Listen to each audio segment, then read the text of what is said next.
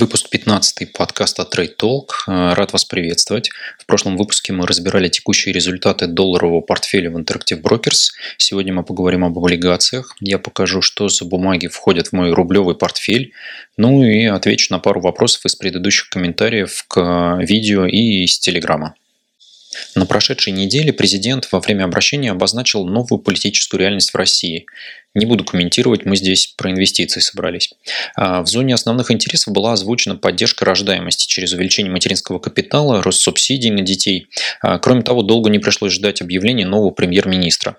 Бизнес-сообщество и инвесторы встретили назначение Мишустина весьма позитивно.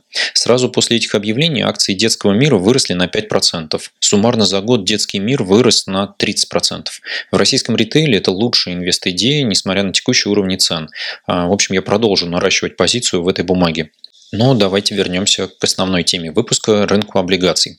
А, мировой долговой рынок показывает снижение относительно объемов 2017 года и почти не изменился год к году в 2018 и 2019 годах, как вы видите на этом графике. При этом в России на фоне снижения ставок наблюдалась тенденция к взрывному росту. По данным Московской биржи, объем первичных размещений облигаций в 2019 году вырос в полтора раза и составил более 4 триллионов рублей.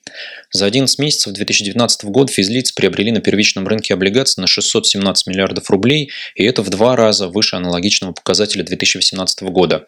Причины роста такой активности на долговом рынке от компаний и частных инвесторов совпадают. Это снижение ставки Центрального банка. А, напомню, что мы в 2019 году ставка снижалась 6 раз Центральным банком. Мы начинали начинали год со ставкой 7,75, а завершали с 6,25. Заимствования на рынке облигаций для компаний стали просто дешевле, чем кредиты в банках, а для частных инвесторов ставки по облигациям выглядят намного интереснее банковских вкладов. А с учетом популяризации индивидуальных инвестиционных счетов это дает дополнительный импульс к инвестициям в облигации рядовым гражданам. Кстати, видео по поводу того, как инвестировать в ИИС у меня есть на канале, я оставлю ссылку в описании. Мой текущий портфель имеет высокую оценку риска, так как включает в себя в основном облигации сегмента ВДО. Расшифровывается ВДО как высокодоходные облигации, по-английски это High Yield Bonds. А, для тех, кто недавно на рынке и на канале, это тема последних двух-трех лет, которая может подвеситься законом о квалифицированных инвесторах, но основной вопрос тут не в этом. Проблема у долгового рынка всегда только одна – это дефолты. И если смотреть на поведение high бандов на рынке США в период кризисов, то там мы наблюдаем или дефолты эмитентов, или падение бумаг на аналогичные уровни с рынком акций. К сожалению, истории на российском рынке у нас по yield пока нет, поэтому а, облигации обычно называют защитным активом, но в случае с ВДО их можно вполне себе свободно приравнять к акциям по волатильности в период кризисов. Последние пару лет облигации начали проигрывать акциям в доходности. Это не мешает инвесторам использовать их как инструмент спекуляций. Некоторые компании по своим акциям платят дивиденды выше, чем купоны по их же облигациям. Посмотрите на примере Северстали. Текущая доходность по облигациям 7,41%, доходность к оферте 6,39%. И акции при этом в 2019 году принесли 12,45% доходности на текущую цену. Вопрос про отрицательные доходности по облигациям регулярно мелькает в Телеграм. В августе 2019 года все новостные агентства пестрили заголовками о том, что на долговом рынке государственных облигаций с отрицательной доходностью сейчас их более чем на 16 триллионов долларов. Вы это можете увидеть на графике. А, к концу года этот показатель пошел на спад, но все же находится на уровнях выше конца 2018 года. Как возникает отрицательная доходность в облигациях? Виноваты в этом сами инвесторы, которые начинают разогревать цены на защитные активы. А зачем начинают играть спекуляции? Бумаги покупают с целью продать дороже. Как видите на графике, не каждому удалось провернуть такие сделки. Кто-то так и остался без стула, когда музыка закончила играть в сентябре. Возьмем для примера облигации ЖКХ Якутии. В начале этого года бумага торговалась на 10,9% выше номинальной цены. Ставка купона 12,5% годовых от номинальной цены в 1000 рублей. При этом по последней сделке 1093 рубля а, доходность к погашению для инвестора становится 8,66%. По этим облигациям вы видите, что у меня открыта позиция на 2200 бумаг, кроме одного выплаченного купона 68,5 тысяч рублей, позиция дала рост стоимости 6,28%. Это 142 тысячи. При этом если в 2020 мы еще увидим снижение ставки Центрального банка на 0,25-0,5%, бумаги ЖКХ Якутии также подрастут в цене.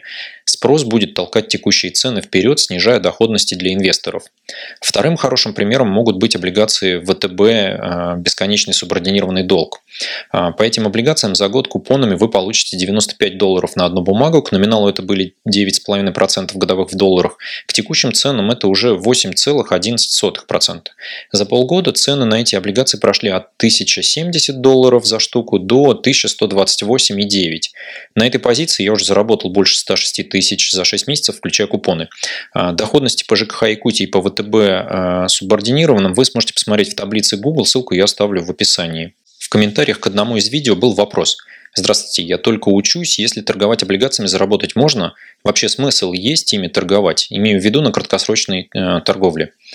Завершая обсуждение примеров по ЖКХ Якутии и ВТБ субординированным, можно сделать вывод, что рост стоимости облигаций в текущих условиях продолжится и может дать до 2-6% на горизонте полгода. Это дополнительный доход к получаемым купонам, но он не идет ни в какое сравнение с возможностями, которые дали дивидендные акции в 2019 году в части выплат и роста стоимости. Отвечая на вопрос, нет, на коротком горизонте облигации не дают существенного прироста стоимости для проведения спекуляций, если только для вас полгода не краткосрок.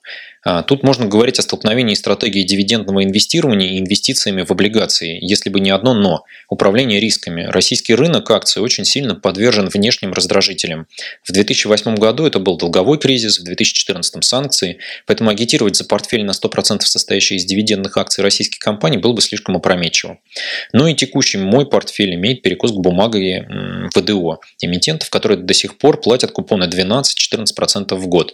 Каждая отдельная позиция является рискованный и имеет потенциал к дефолту в случае ухудшения ситуации в экономике. Поэтому если вы начнете собирать портфель облигаций, старайтесь не вкладывать в ВДО эмитентов больше 25% портфеля. При этом разбивайте его на максимальное количество бумаг, чтобы снизить риск потери большей суммы денег. А, если честно, в 2020 году я буду пересобирать а, портфель и воспользуюсь ровно тем советом, который я вам только что дал. А, ну и в моем случае я продолжу держать облигации. Все новые поступления денег на брокерский счет будут инвестироваться в облигации. В основном это будут ОФЗ, или компании с нормальным уровнем риска. Это ПИК, Белуга Групп, Азбука Вкуса, Евроторг. А, купонный доход на 75% будет вкладываться в дивидендные акции, такие как Детский мир, МТС, Северсталь, НЛМК, Юнипро, Сбербанк и Татнефть. 25% купонного дохода будут реинвестироваться в облигации. Если у вас остались какие-то вопросы, задавайте в комментариях, ставьте лайк, если этот выпуск подкаста оказался полезным, и не забывайте подписываться на канал. Всем удачных инвестиций и до встречи!